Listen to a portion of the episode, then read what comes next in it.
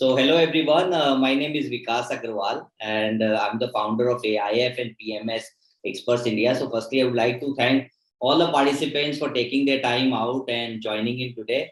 It's a very, very special day because I am joined on this call by Mr. Hiren Ved and Mr. Deven Ved from Alchemy Capital Management.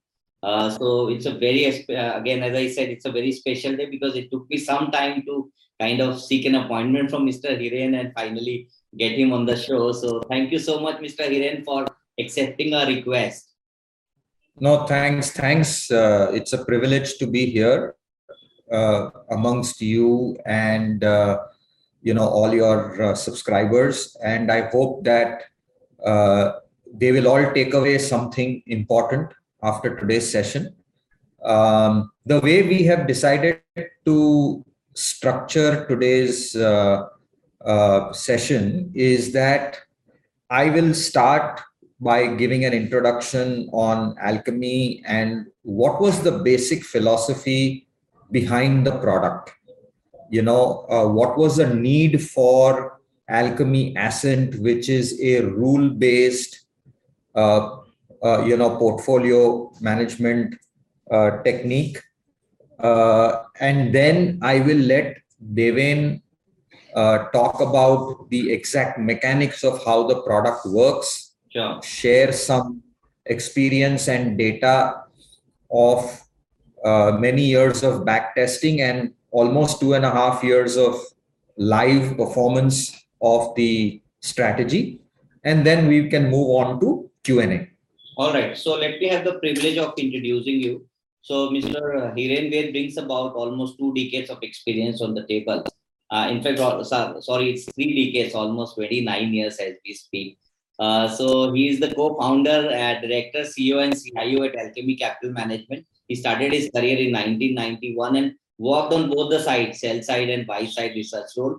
For the first time in his career, before joining Alchemy, he was kind of spearheading the firm asset management business in the year of 2000. So Hiren has deep knowledge across sector and known for his bottom-up research, stock picking, skill set, and he's also built a long track record. So the first time when they started their PMS, this was 2002. So they bring about almost 19 years of very, very long track record. If I have to quantify in terms of number, then I would say somebody would have put 1 crore rupees. That would have now grown to almost 42 crore rupees over a period of these 19 long years. So that clearly indicates that it has a very long and a consistent track record. So today we thought of inviting him and, we'll have a detailed discussion about what is called rule-based investing. And also, I have few questions that I'll be asking on behalf of all the investors, and then we'll open the forum for Q&A as indicated by Hiren. So over to you, Hiren. So thanks Vikas again, and welcome to all the participants. So as you know, Alchemy is one of the oldest portfolio management firms in India. We've in May this year, we will complete 20 years of track record of managing money. At Alchemy, we are completely focused on just one asset class, which is equities. So unlike many of our peers who have diversified into doing many other things, wealth management or other asset classes, distribution, etc.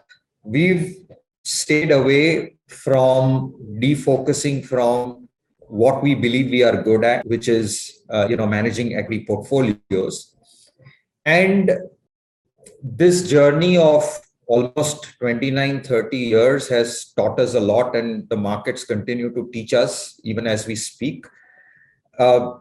And really, a couple of years back, me and one of my other founders, as we were discussing and reflecting on our journey thus far, we realized that essentially there will come a time where we need to disrupt ourselves, right? And as all of you know, that every industry is getting disrupted today. Because of technology, because of regulation, because of availability of new tools, computing power, and therefore if we don't disrupt ourselves, somebody else will come and disrupt us. So the basic idea was, if I were to use a very simple analogy, right? So if you have a great restaurant where you like the food, you go any time to that restaurant because it's a great restaurant, you like the food, you enjoy the place, you enjoy the ambience, you enjoy the service, and essentially the food every time you go tastes good, and that's why you keep going there, right? And usually behind that there is a great chef or a group of chefs which are preparing that food, right? And more often than not, that's why you have a Michelin star restaurant where you have a great chef, he's a very skilled person, and every time you go to a restaurant, he dishes out the same great dish to you, right? Similarly, in investing, right, when we say that we've been around for 25, 30 years, there is a lot of understanding of history, of market cycles, and over a period of time, obviously, when you keep doing something consistently, you become good at it, right? And therefore, the idea for us was that when I say rule-based investing, that doesn't mean that other people don't use rules, right? Many of them kind of write down the rules, they follow certain pattern. Sometimes the rules are in the head by way of experience. There are certain patterns that form, which tells you that when you look at a company, when you understand a company, when you look at the data, you look at the financial numbers, you look at the ratios, you talk to the management, and then there is a certain a set of rules which are there, which your mind has been trained to. As you look at hundreds and hundreds of companies, people all have rules, and active managers who actually build portfolios, fund managers, investors, they all have set rules in their mind, right? And the way I look at the wealth creation process through portfolio management, if I break it down into three broad categories, one is that stock selection, right? What kind of companies do you want to invest in? What kind of businesses you want to invest in, right? And what I've found is that most portfolio managers spend disproportionate amount of time on this first aspect, which is stock selection. But equally important or more important is portfolio construction. So it's not just about selecting a great company, it's about how you construct your portfolio, right? How you size your position, how much do you let your profits run, right? How do you think about opportunity costs, right? So once, let us say, I'm just giving a hypothetical example. Let's say you're building a 20-25 stock portfolio. Once you build the portfolio, what happens when you find the 26th great company or another great company? What do you do, right? So which I put under portfolio construction. And third is, how do you manage risk, right? When you sell a company, what happens when something goes wrong, and therefore risk management is the third important pillar. And it is the combination of stock selection, portfolio construction, and risk management. All three have to sync together to deliver superior risk-adjusted returns, right? So it's not one aspect that is important.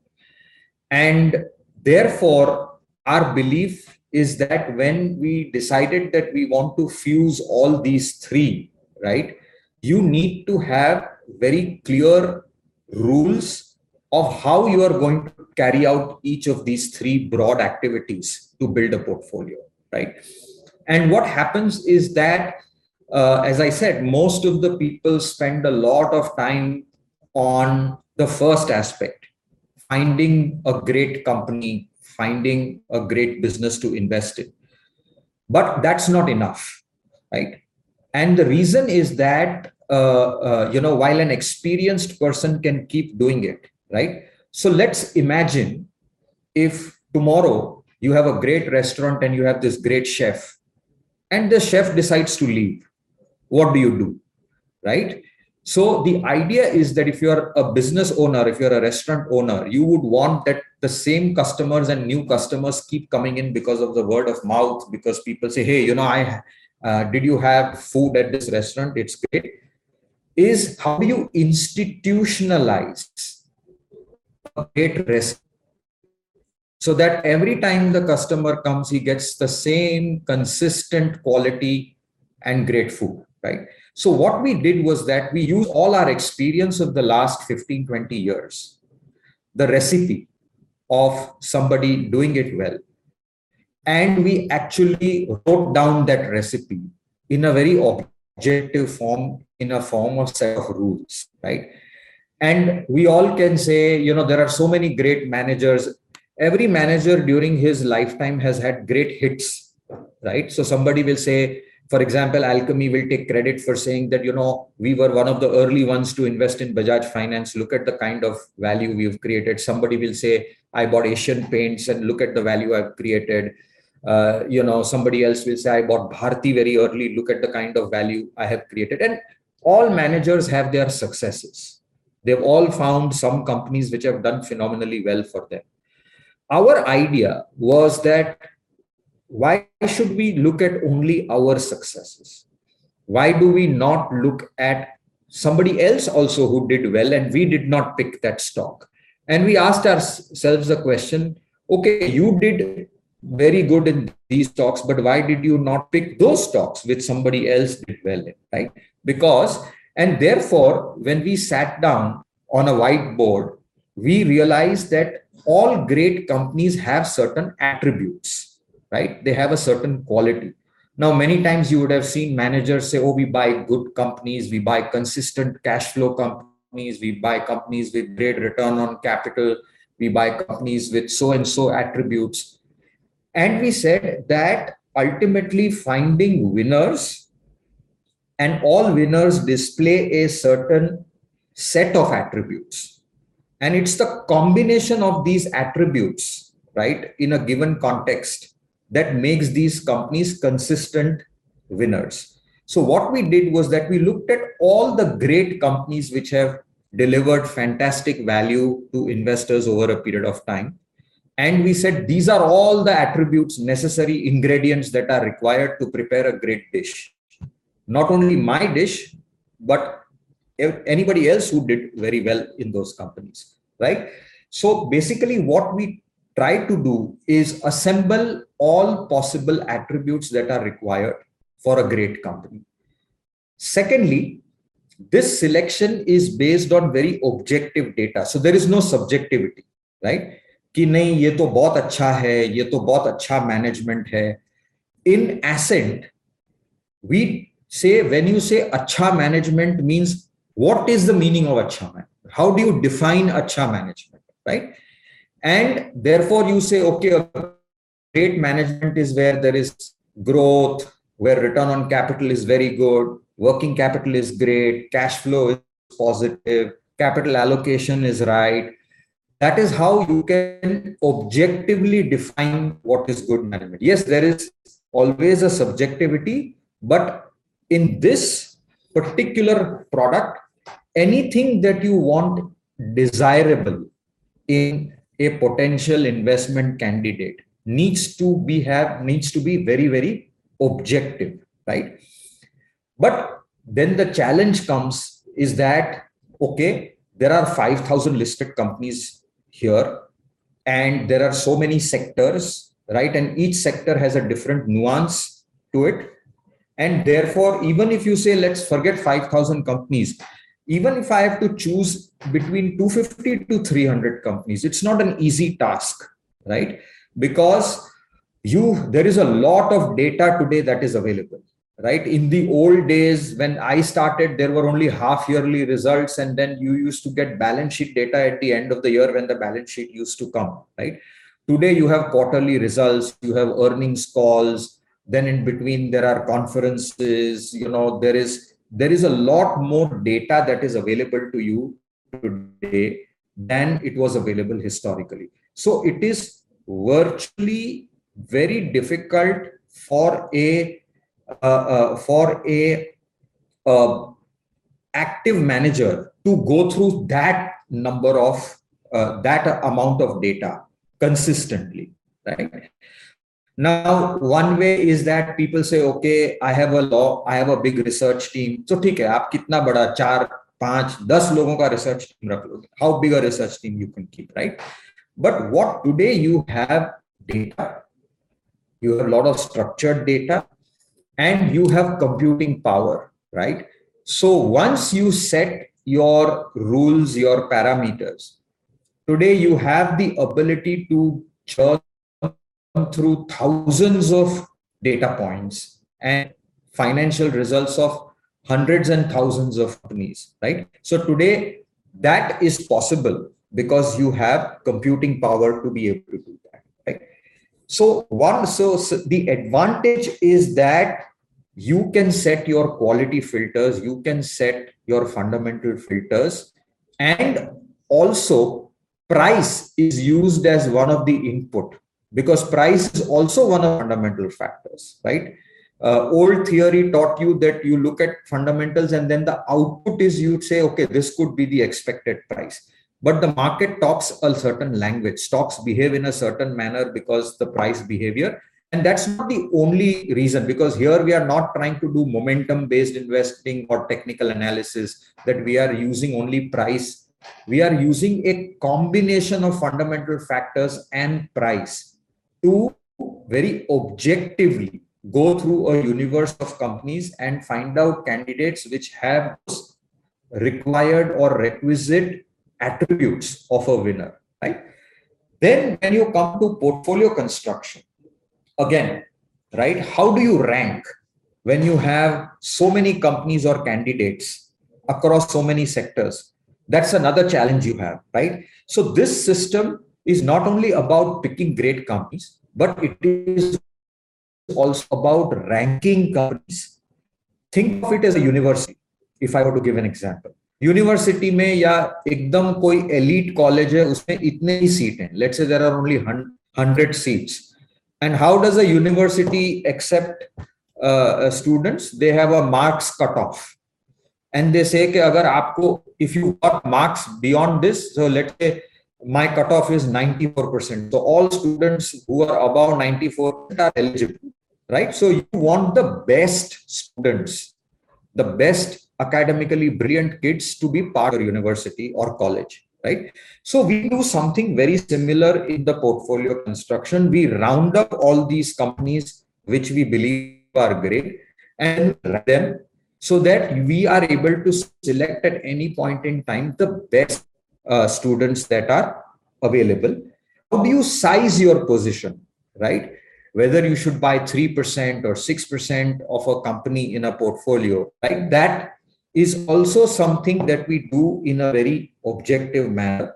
And the whole production process is important, right? How you manage the portfolio once you've chosen the company and built the portfolio. How do you shuffle your portfolio, right? How do you think about opportunity cost? And that is something, again, what typically happens with active managers is ek baar ne model portfolio bana diya, you create a portfolio. Then mostly people don't that often think about, there may be other sectors which start to do well. There may be other companies that start to do well. And how do you think about you not participating in those companies because there may be a opportunity cost of something sitting in your portfolio not delivering return. There may be other candidates which are very good. And therefore, portfolio construction is as important as finding a great company.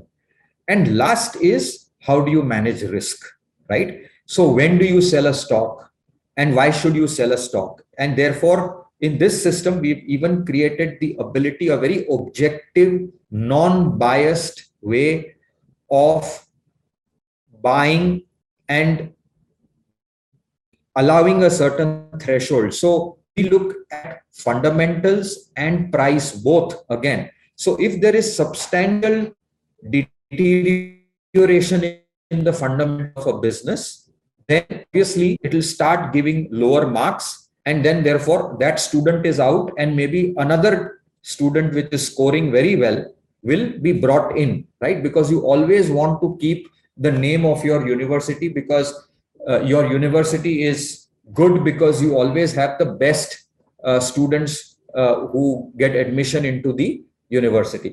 So I think what we have done is that without any biases, having the ability to sift through humongous amount of data in a very structured manner, and then trying to use all that we have learned in the last 15-20 years and to codify it into a very objective algorithm is what the attempt of Alchemy Ascent is. And as a result of that, we did almost 5 years of work to build the system. We almost tested the system for 20 plus years with a lot of data that we had historical. And our idea was that over a 3 to 5 year rolling basis, the strategy should have the ability to generate significant alpha over the relevant benchmark, right? And in this case, we use the BSE 200 as the benchmark. So it's not very narrow, neither is it too wide, because broadly speaking, we are working with the top 17.5% cutoff market cap of companies which are available, right? And therefore, the ability to construct the portfolio from the best candidates. And also what happens is that, you know, for let's say what's happening in the market today, right? So for example, suddenly there are sectors which investors had long forgotten to invest in.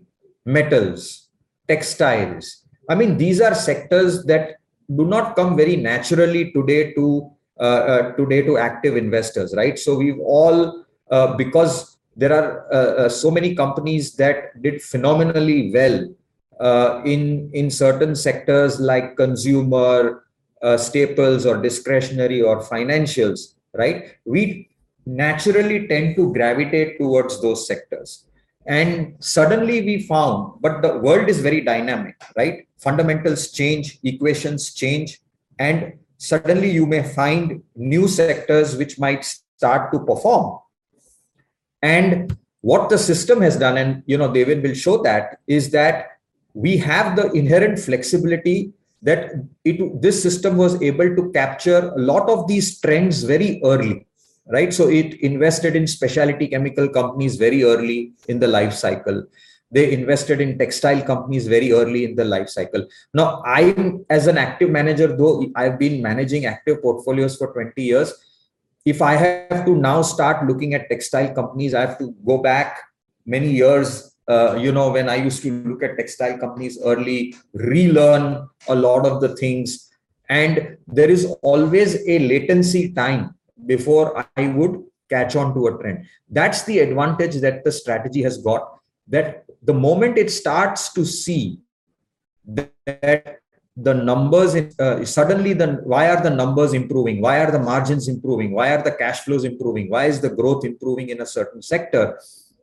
It does not have any bias. Ki nahi nahi, main to metals dekhta hi nahi hu, main to textiles dekhta hi nahi hu, we don't do this, we don't do that. It is completely unconstrained, right? The only thing we have done is that we've cleaned up the universe for any governance issues, right? So we've cleaned up the universe and said we will not invest in certain kind of businesses, and there are very clear quality thresholds which we have put in place, which means that by and large notorious companies and notorious businesses don't get into your portfolio, right? So basically that's the advantage that we bring to the table, that years of learning, very objective way of analyzing, very structured way of building a portfolio, and a structured way to manage risk is what brings together all of this into the strategy. So what I'll do now is that I will hand over the next part to Deven. He will take you through the mechanics of the product, and then we will be happy to answer any questions. Yeah, All right, over to you, Deven. Yeah, thanks, Hiren. Thanks for that. So I just wanted to say that this recipe has been fine-tuned over 6 years. Back in 2013, when proof of concept was put in place, that yes, a rule-based system is something that we would like to see. How do you repeat the success, right? So, this strategy has taken time over 6 years, with 2 years of our own prop money, to refine and develop. And as Hiren put it, it's a recipe that we have taken some time to refine over a period of time. However, just to share the crux, right, there was a mandate which was given for this algorithmic strategy, right? I would just like to highlight those things because that is the core essence of our strategy, right? Some points which Hiren did cover, but I would like to categorically say these are the main essence of our core algorithmic strategy. One is this: every investment thought, right, must be stated objectively and quantifiably, right? So investment thought cannot be subjective. It has to be mentioned in an objective manner, and it has to be backed by data, right? So for example, which Hiren mentioned, if the company is superior, or when the active manager says the company is very good, we would want a quantifiable parameter in either in terms of return on capital or a return on asset to back that claim. Or for that matter, someone says that this company deals in a very niche product, then their operating margins have to be better, right? So that is one mandate. The other one was this strategy will not forecast, right? Forecast can go right or wrong, right? If everyone got the forecast right, each active managers would have sat on a lot of money, right? What we realized that the winners, when we back-tested and when we checked, right, which Hiren was mentioning, that we looked at some of our winners, we looked at some of the other winners, right? Some of the attributes were always present in the numbers before they ran up. For example, Bajaj Finance, iShirt, right, or Asian Paints, or Infosys for that matter. So, and also we have seen that the cost of conviction is very expensive. If you believe that, something is going to do well, and if it doesn't do well, then the cost that is there is quite significant. So we said that we will go by data rather than conviction to invest in this strategy. All right. Then the other part of the core essence of the strategy is that we don't work with what markets can do, right? But what is our response to the markets, right? Now, market is influenced by many parameters, right? There is oil, there is Russia, Ukraine war, a lot of things that will impact the market. Now, it can be very fancy to say that my model is working on, so many data parameters and so various parameters. But then, we see that this is the model is not sustainable or stable. So we have limited ourselves to 50 quantifiable parameters and a cross web of 250 interactions between these 50 quantifiable parameters, right? And I will touch upon that we do not work on a model portfolio. We have a bespoke designer portfolio for each client, and that will be touching in the portfolio construction piece. The other thing which we have realized is that in this strategy, we said that we will not argue with the markets, right? Market price is the ultimate truth. Because in the past, what we have seen is that market, right, arguing with the market on the downside increases your risk, and arguing with the market on the upside limits your positive potential.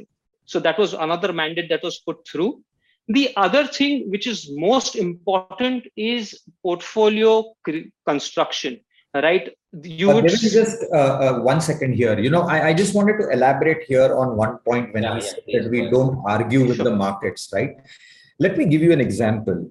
I remember many years ago, actually, this is around 2014 or 15. Many great portfolios had Sun Pharma in them, right? It's a great company. Delivered fantastic, consistent returns ever since it got listed for 10, 12, 15 years in a row, right? And what happens is that when something like that happens, a bias starts creeping in. Ki ye to bahut acha hai, right? And if you actually look at the chart of Sun Pharma, I think it peaked at about $1,200 odd in 2014 or 2015. I forget the exact year, right? Yeah, around. And then, yeah. And then for 5 years, it didn't give any returns. And the stock went, and every time from 1,200, it went to 1,000. People said, "Arey, bahut acha company hai, kharido." 1,000, it went to 900. People averaged. 900 went to 800. People averaged. It went all the way down to 450, right? So you don't argue with the markets beyond the point, right? And your biases creep in. And for 5 years, it didn't do anything. On the other hand, it gave negative alpha, right? So that is one example of not arguing with the market beyond the point. Similarly, when I come across a lot of investors, including myself, somebody or the other has not invested in HDFC Bank at some point in time. Bola yaar, wo to hamesha expensive tha.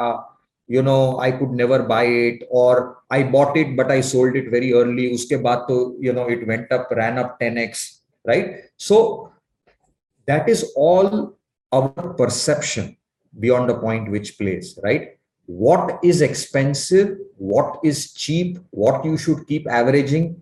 You don't beyond the point argue with the markets, because the markets, unless obviously you are dealing with very illiquid stocks, which can go up and down randomly. But these are all very, there are so many investors who regret having not invested in Infosys during the best growth years of Infosys, because they could never catch it, right? They always found it expensive, right? So we realize that these biases creep in, these judgmental calls, which are not very objective, creep in, and there has to be some final arbiter. And we believe at the end of the day, the markets can be wrong in the short term, but in the long run, they are never wrong, right?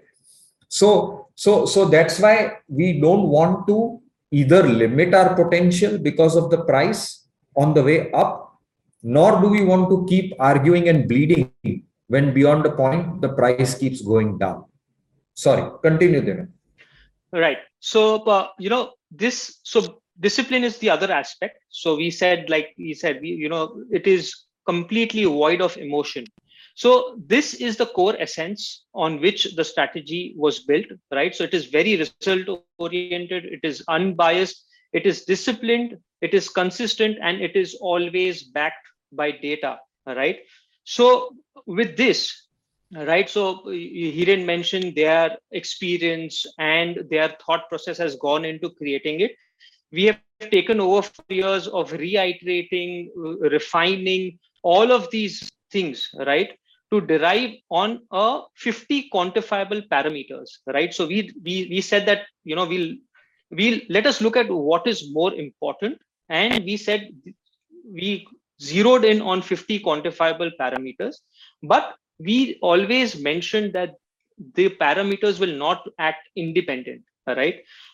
We have created 250 interactions between these various parameters, right? And we have given it 4 subjects, continuing with the metaphor which Hiren had mentioned, right? An elite university. So these are the 4 subjects in which the stocks are ranked or, evaluated on, which is growth, valuation, quality, risk management, and market cycle, right?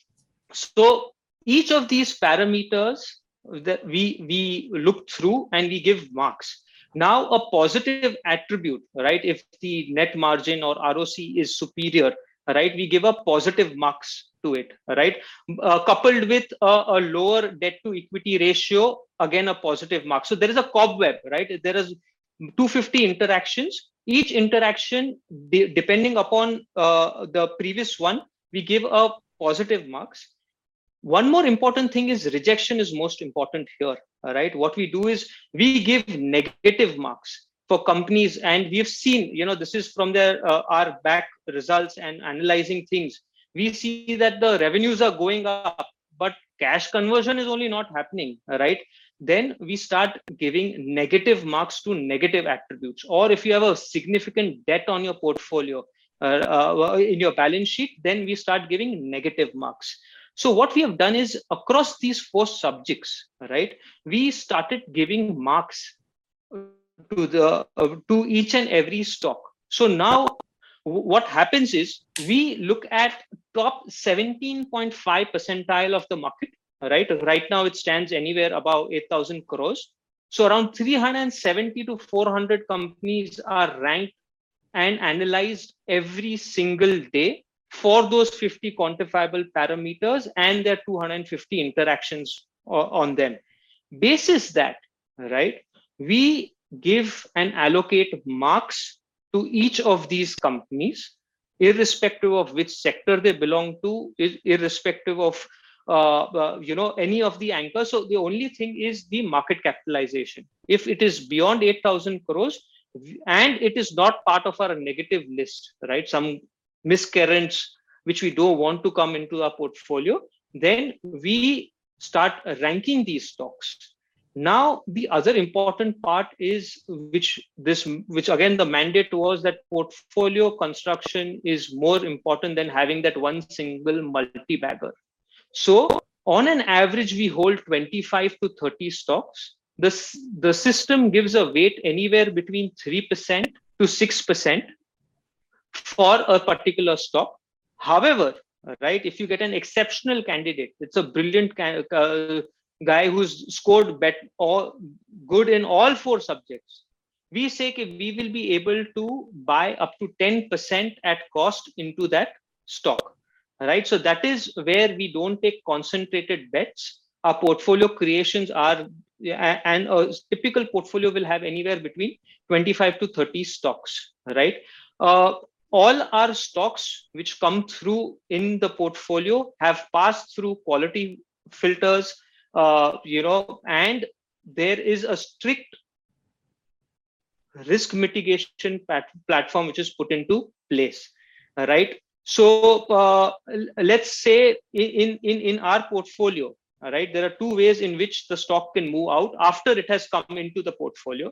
One is on its own merit, right, where some of the thresholds go down, the growth comes down, or your fundamental parameters come down, or your balance sheet starts showing negative marks, or it comes down significantly with respect to other people, and it has been sitting in the portfolio for a certain period of time and not performing, then the stock will move out and a superior candidate will start coming in, right?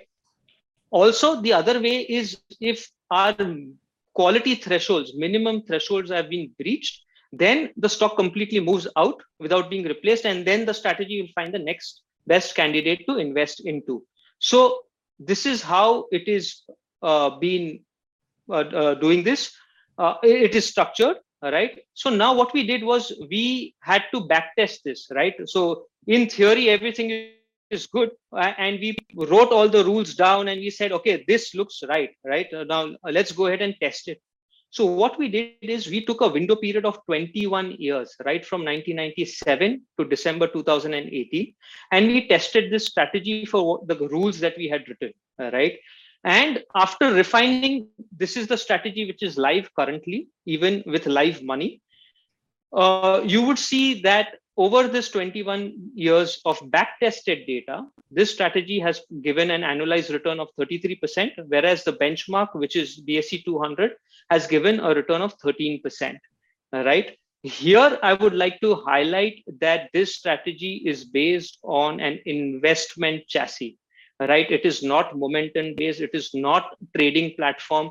It is an investment chassis, a PMS platform to invest and create that additional wealth, right? So you would see that, on a monthly basis, there are a lot of numbers, on this graph, but I'll just highlight a couple of them.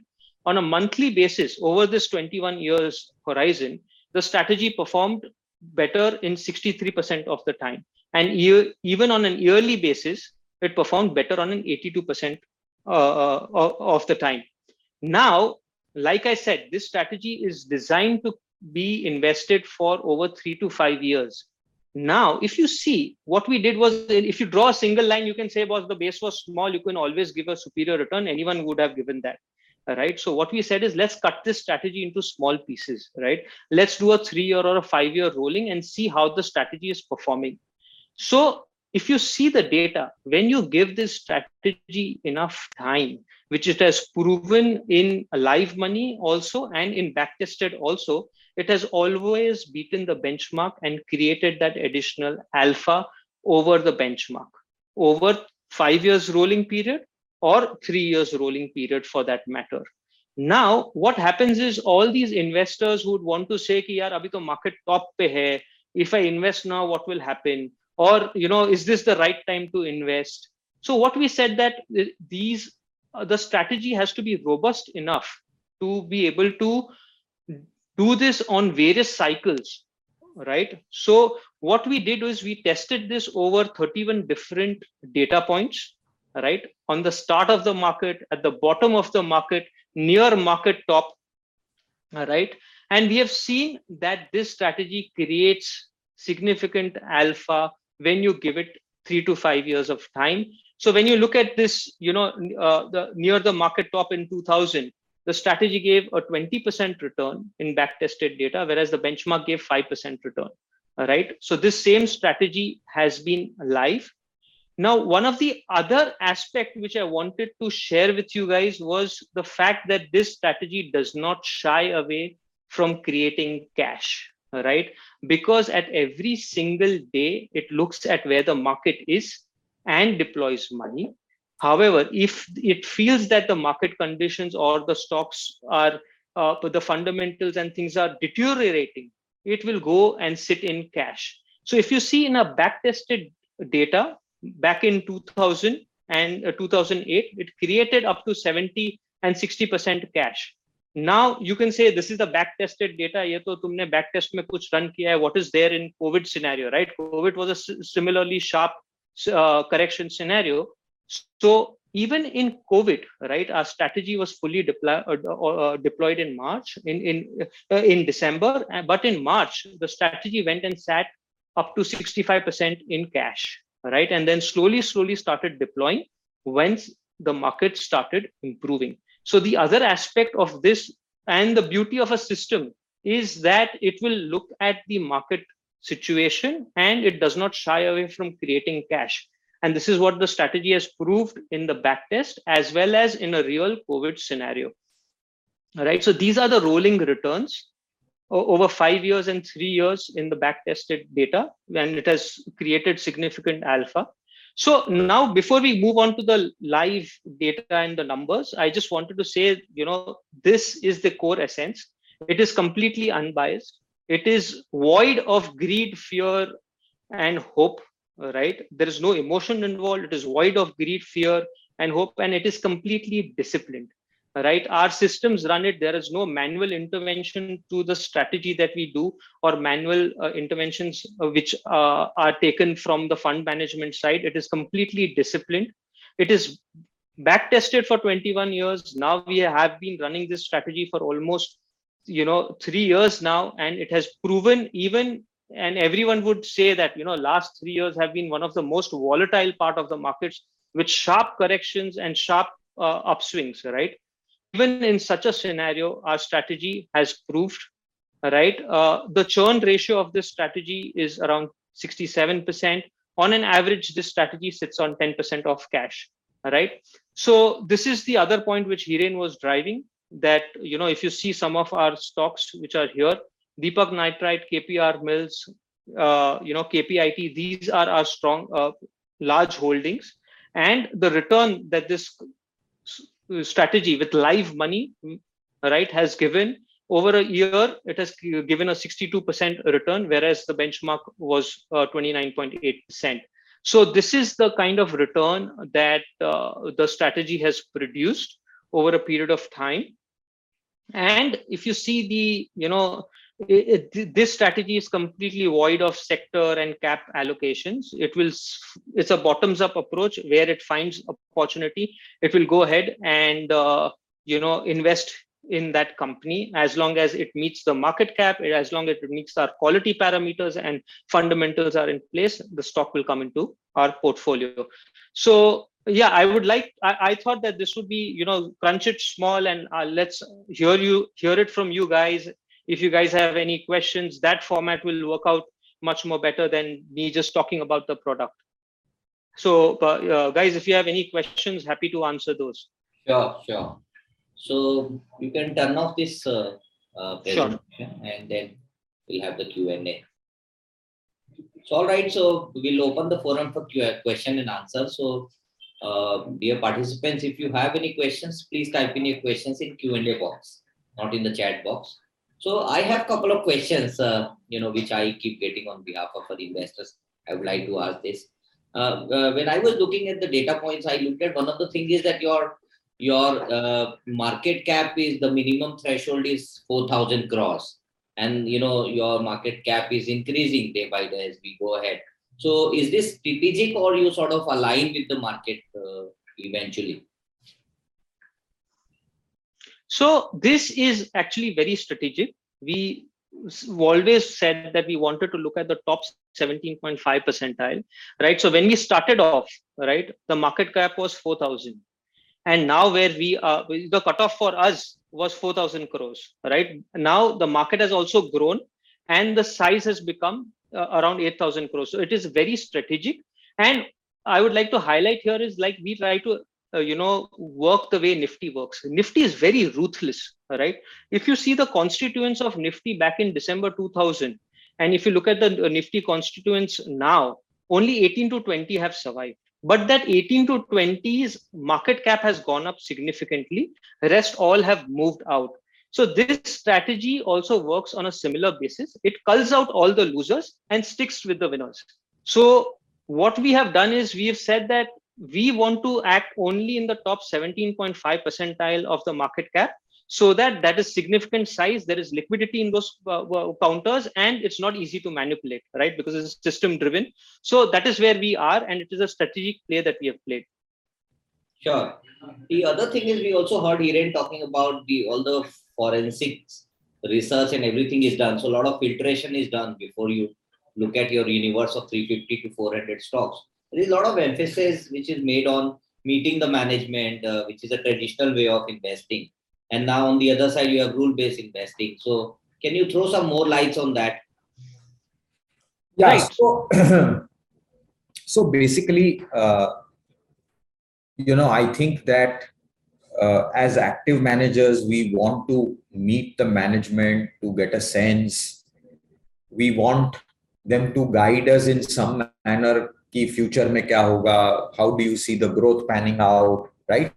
Now, all those things are not possible when you have a rule-based system. Actually, you don't want those biases to creep in, right? And therefore, we said that whatever you want, you should be able to see it in the data, right? So it is quite possible there is an honest management and he tells you that, look, I'm going to grow at X and he grows at X, right? Then there is no problem. So between our system, if he actually grows at X and you can see the numbers and you can see the trend, we don't have a problem. But let's say you have a management who says, I will grow at X, but only grows at X minus Y. Then you have a problem, right? So there are always advantages and disadvantages. So this system is not here to predict ki kal kya hoga, right? It is not based on projections. It is not based on, oh, I felt very good after meeting the management. Right? For that, you have the active managers doing that, right? And as I said, there are several ways to make money. Today, people also invest in index funds. Right? Usme whether you meet the management, don't meet the management doesn't really matter, right? So yes, there are no extra insights that you will get by meeting the management. Our thing is very clear. In fact, when we looked at many of the winners, we were very seldom we had a situation where everything was based on us thinking about the future or drawing a future hypothesis of a company. All great companies gave you enough chance to buy when the numbers were already there on paper and good. It is just that we have our biases, or sometimes we are unable to decipher it, or we don't have that kind of bandwidth to go through so many numbers, right? And therefore, we believe that it's not a handicap in the system if we don't meet the management, we don't talk to them. What this system does is it talks to numbers. If aapka number aaya and you have the right combination, you have the right attributes, then you are of use to us. So in that case, because there is a saying that you cannot afford to time the market. So what's your deployment strategy like? Then in that case, does the system give you some sort of alarming situation that, you cannot deploy everything in one go, or it is, what's your strategy like, or it is deployed overnight? Deven? Yeah. So, the deployment strategy is basis where the market is and what are the ranks and what are the constituents of those companies which have come in and the signals that are given, right? It always look at the market condition and it deploys. So when I showed you that, chart is where Deepak Nitrite was around 9%, doesn't mean that when a new client comes in that I will go ahead and buy Deepak Nitrite, right? So number one is that it will look at the market condition at that point. And we have seen typically in our live data, right, of around 3 years, usually the deployment happens anywhere between 20% to 55% on day one. The strategy will look and create a portfolio looking at the market condition and deploy it over a period of time. Usually the deployment happens anywhere between 3 weeks to 6 to 7 weeks, right? So depending upon the market cycle, there is no forced deployment and there is no manual intervention to the strategy, right? And it is also, so it doesn't shy away to sit on cash if it doesn't find the right signals or the stock to invest in from the investable universe. So I hope I have answered that question. Getting it. So you're saying essentially that everybody's portfolio may not be the same, and depending upon the market situation levels, it will vary from one to another. Is that correct? Absolutely. So if you look at some of our live portfolios and our clients, right, the constituents of their portfolio back in September 2019, and now if you look at September 21, the portfolios will be are different, right? So as long as it is the strategy has invested around 65 stocks, but one client guy will have only 20 to 25 stocks, right? So it is very different and it is dependent upon when stock was entered, when the client was activated. So it depends on many parameters, and that only a system can do, right? A system can only have, or a computing power can only have and figure out how much cash the person is sitting on, what stocks it has, and everything at our end is driven by the system. So you're absolutely right. The constituents of stocks between client A and client B, if they are significantly away in time period, might be different. During the presentation, you also mentioned that this model portfolio also generates good amount of cash. So what are the circumstances in which it can generate significant amount of cash, like you talked about COVID or 2008 Lehman Brothers crisis? Right. So, that's a good point. What we do is that we have said that we will not argue with the markets, right? And if some of our thresholds have been broken and if the market is not conducive, it goes ahead and sits on cash. So what happened was during COVID, it went and sat on cash up to 65%. And over next 3 months, it started deploying. One more thing which I would like to highlight here is that before COVID hit, right, in December, 19, we had almost, 30% into financials. When it came to COVID, when COVID hit us and when the strategy created cash, right, we had 0% in financials. So this strategy is all complete bottoms up. It will look at where the opportunity is. And then it started deploying into, specialty chemicals. We started buying Deepak Nitrite, So this is how the strategy works. It is void of any sectors. and will not shy away to create cash when the market is not conducive, and it will not argue with the market. It will go ahead and sit on cash. So Vikas, basically what happened was that, if many of your price thresholds are violated, right, the system will sense that the risk reward is not in your favor, right? And it also takes the volatility of the market, right? So if for a certain kind of company, if you are ending up too much volatility in the market, it is happy to sit out until the volatility compresses, and then it starts to invest back in the market. And what he made an interesting observation, and what we also found, was that typically what happens whenever there is a large drawdown in the market, a 20% plus kind of a correction, more often than not, leadership among sector changes. So the leadership of the previous bull market was private financials.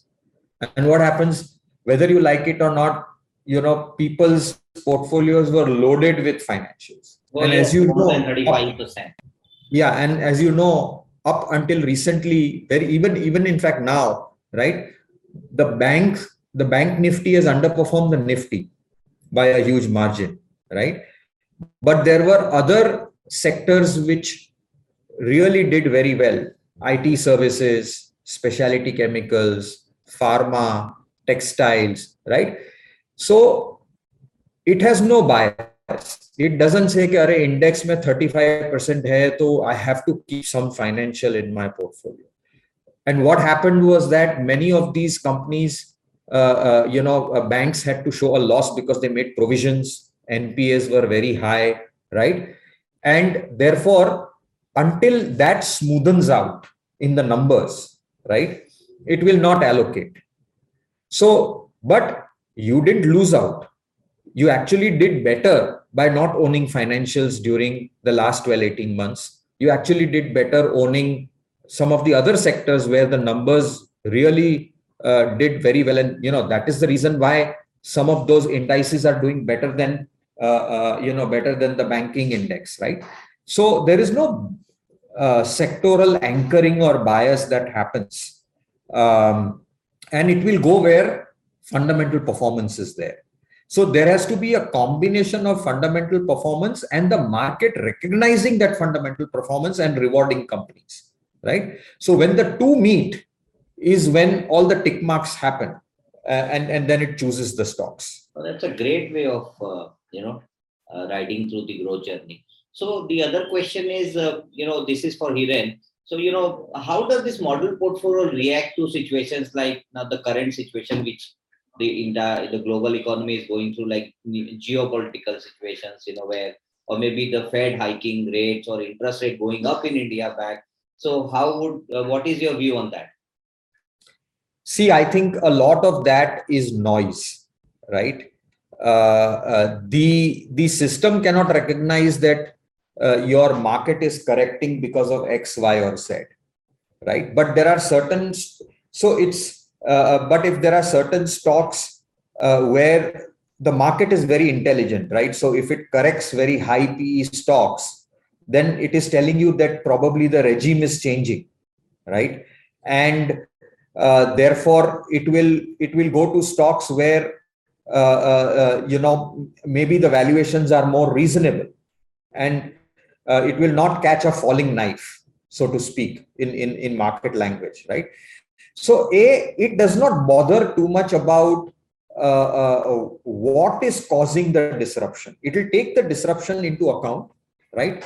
It will, and that is why if you see, there are certain stocks that survive these kind of disruptions, and there are certain stocks that don't survive, or there are certain stocks which may have better survivability during a certain kind of headwind in the market, right? So for example, now it has recently taken more low beta stocks in the portfolio, like TCS, for example, or recently we got a capital goods company coming in like LNT into the portfolio. So it recognizes the trend change that is happening because of the volatility, right? And it will respond accordingly. Next question is for Deven. Deven, you mentioned that you allow winners to grow and cut out your losers. But what's your exit strategy like? Don't you think sometimes you can go overweight on one particular sector or a particular stock? Right. So see, like I said, this strategy is designed to be like how Nifty behaves, right? It sticks with the winners. So you never know, and we have seen in the past, right? The winners always keep on surprising on the upside, and losers, when it starts doing down, it always keeps on surprising on the downside.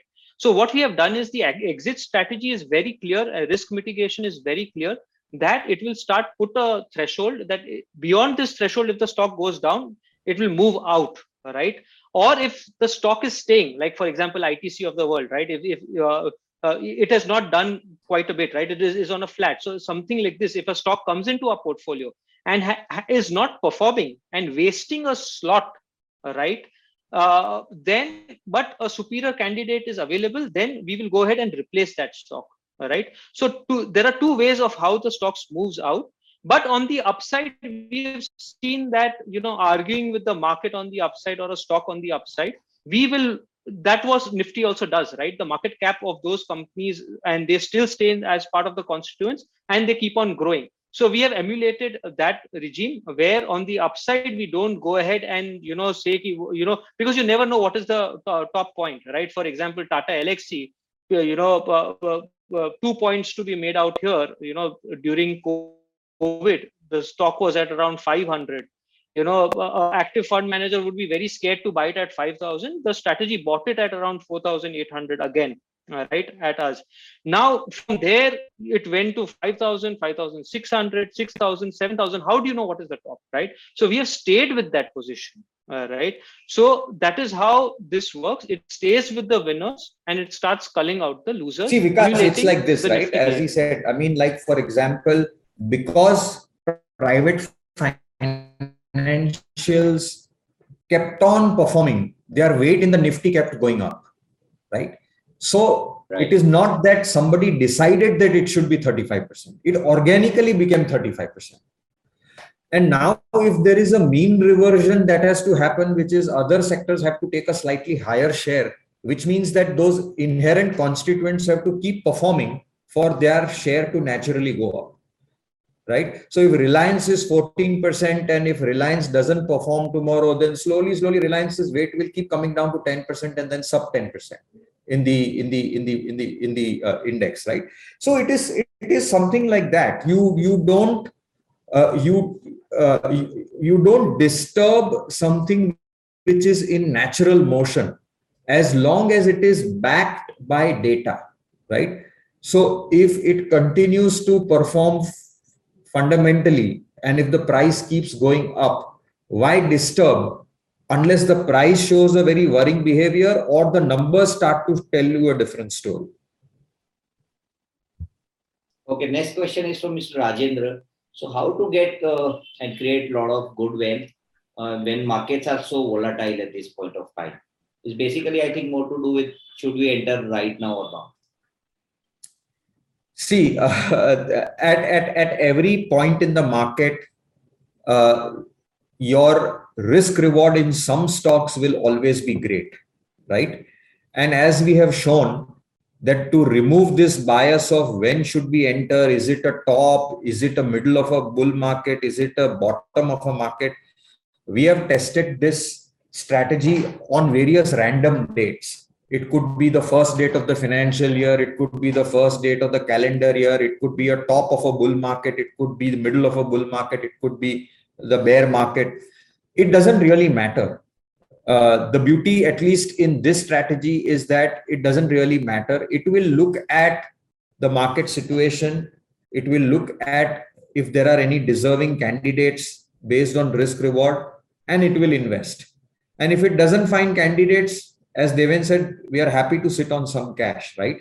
So we don't really break too much of our head on what is going to happen today or tomorrow. Sure. And the other thing is, there's this saying that you make a lot of money when the data is back tested. So you mentioned that 6 years have been have gone into sort of doing your own research. So you had put in your own money. Is there a skin in the game that when you are doing the back testing that you put your own money and look? It was not on paper. It was not on paper. We actually put real money behind it, and we ran the strategy with our own money. And only once we were convinced that we have now brought the strategy to production stage, did we start,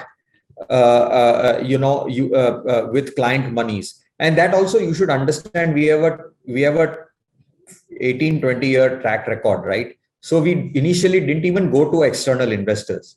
We just went to our existing investors who were invested in our active PMSs and asked them that, look, this is something that we have developed. This is something that we've tested. We believe in it. Why don't you start allocating some part of your portfolio to this strategy? And that's how this strategy has grown, right? And the beauty is that one is back testing. Now, when we started in September 19, we did not know COVID is going to happen.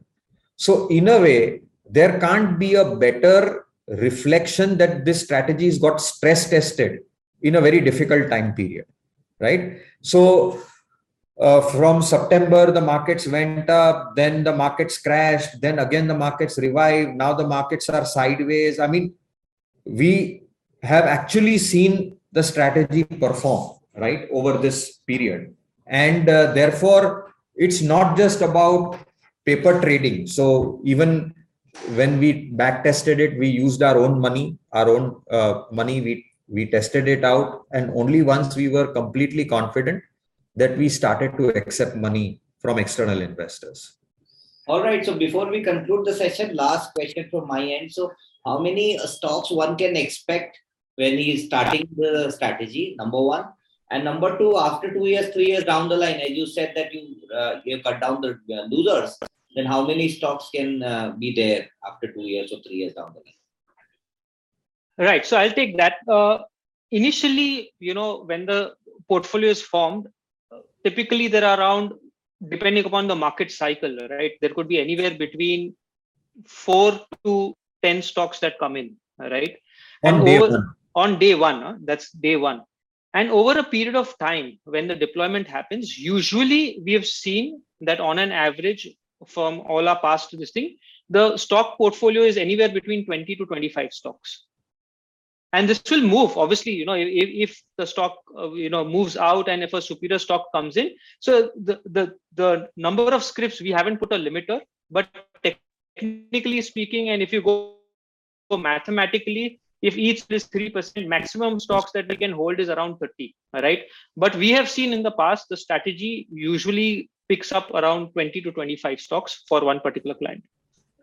I got it. So with that, would like to conclude the session. I take this opportunity to thank Hiren for taking the time out from his busy schedule and joining in today and answering all the questions so patiently. And thank you, Deven, for presenting this case so beautifully. So thank you so much. Thanks, dear participant, for joining in today. Thanks, Vikas. Thanks for giving the opportunity. Thanks, everybody. Thank you. Thanks, Vikas. Thanks, everyone.